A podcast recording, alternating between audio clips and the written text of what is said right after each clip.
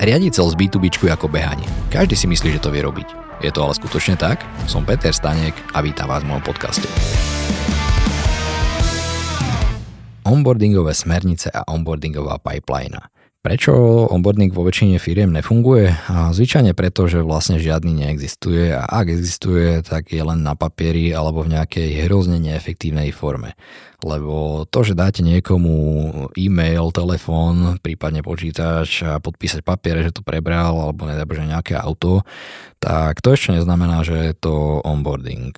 Koľko firiem poznáte, ktoré majú nejaké onboardingové smernice alebo pipeline, keď sa tak nad tým zamyslíte? Väčšina ľudí z nejakého malého stredného podnikania to berie ako úplne zbytočnosti a korporátne kraviny, ale je to fakt zlý názor, pretože toto je, toto je práve to, čo dokáže udržať nejaký poriadok v tom onboardingu a ak je to dobre nastavené, nehovorím, že ak už to nejaká firma má, že to musí byť dobre nastavené, ale mať to je dobrý základ. A mať to zlé je stále lepšie, ako to nemať vôbec.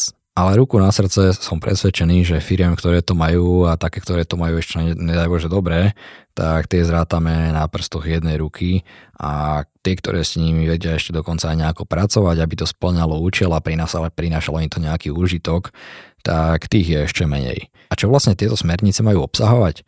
V podstate úplný návod od A po Z, eh, ako, ako ako spraviť celý onboarding, že vlastne sú tam nejaké študijné materiály, videonávody, kontakty na kompetentné osoby a vlastne celá tá postupnosť, že akým spôsobom sa má čo kedy ako učiť a následne komu ho s tým kontaktovať a ak, je, ak sa napríklad objaví nejaká otázka, že potrebuje ten, potrebuje ten nováčik niečo zodpovedať a v tých smerniciach to není, tak mal by tam byť aj návod, že akým spôsobom vlastne dokáže do tých smerníc niečo pridať.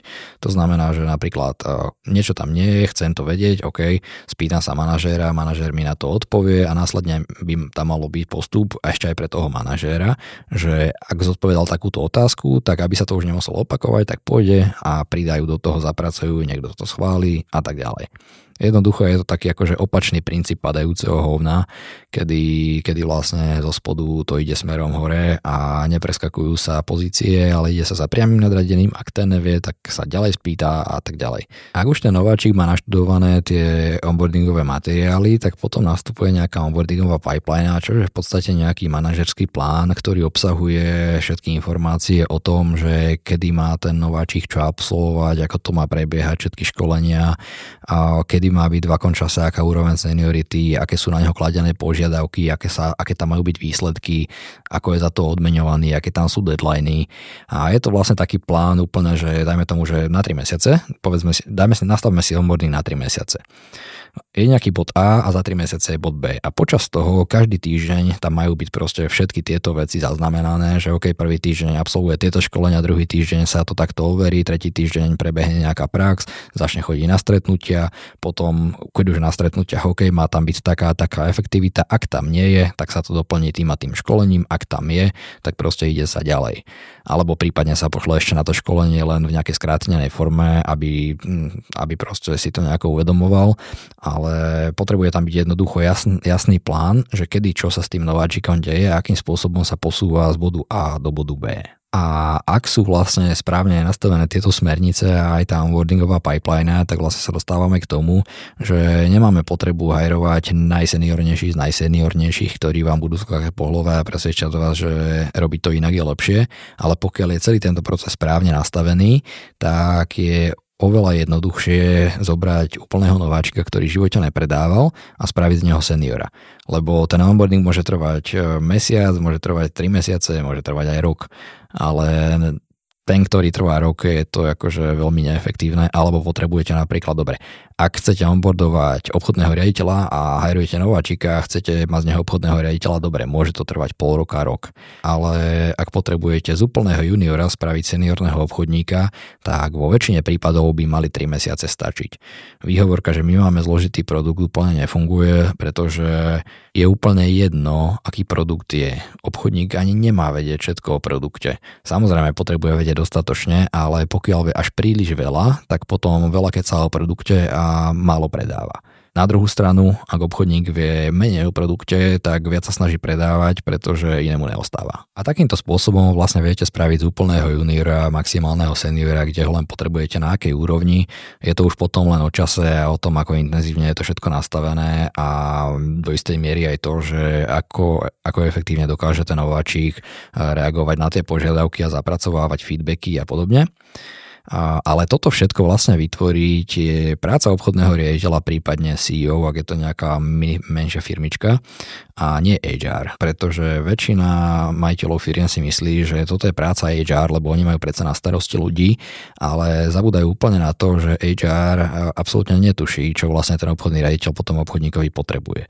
HR akože môže dodať nejaké podklady, takisto ako aj iné oddelenia, ale pokiaľ sa onboarduje obchodník, tak je v kompetencii obchodného riaditeľa, aby zabezpečil celý ten proces, celé to nastavenie, pretože obchodný riaditeľ vie, čo od neho potrebuje, kedy to od neho potrebuje, ako to nastaviť. HR netuší, lebo ak to je opačne, že obchodný riaditeľ dal len podklady HR, tak HR to nejako zbúcha, aby bolo. Ale potom aj ten výsledok je taký, aby bolo. Takže smernice a onboardingová pipeline nie je len nejaké nutné zlo, ale je to veľký pomocník pri tom onboardingu a to, že to napríklad niekto vie, tak ešte neznamená, že to používa správne a že to vôbec používa.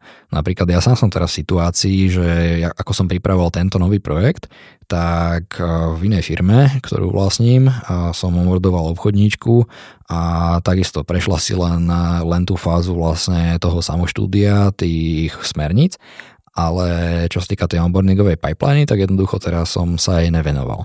A je to fakt vidieť. Takže teraz ako dokončujem podcasty, ešte pár epizód a zase sa môžem vrhnúť na to, aby som toho istého človeka, ktorého už mám druhý mesiac vo firme, tak môžem s ním začínať úplne od znovu, pretože aj keď viem, že to treba, tak nemal som na to čas, nepoveril som nikoho druhého, aby to riešil a výsledok, výsledok vidíme jednoducho ten človek nefunguje efektívne. Ale keby som ho naonboardoval správne, tak ako som to spravil napríklad pár mesiacov dozadu s iným, s iným zamestnancom, tak tam boli výsledky zase super. Úplne od prvého mesiaca paráda. Takže ak správne nastavíte tieto onboardingové procesy, tak je to veľmi veľký pomocník pri škálovateľnosti.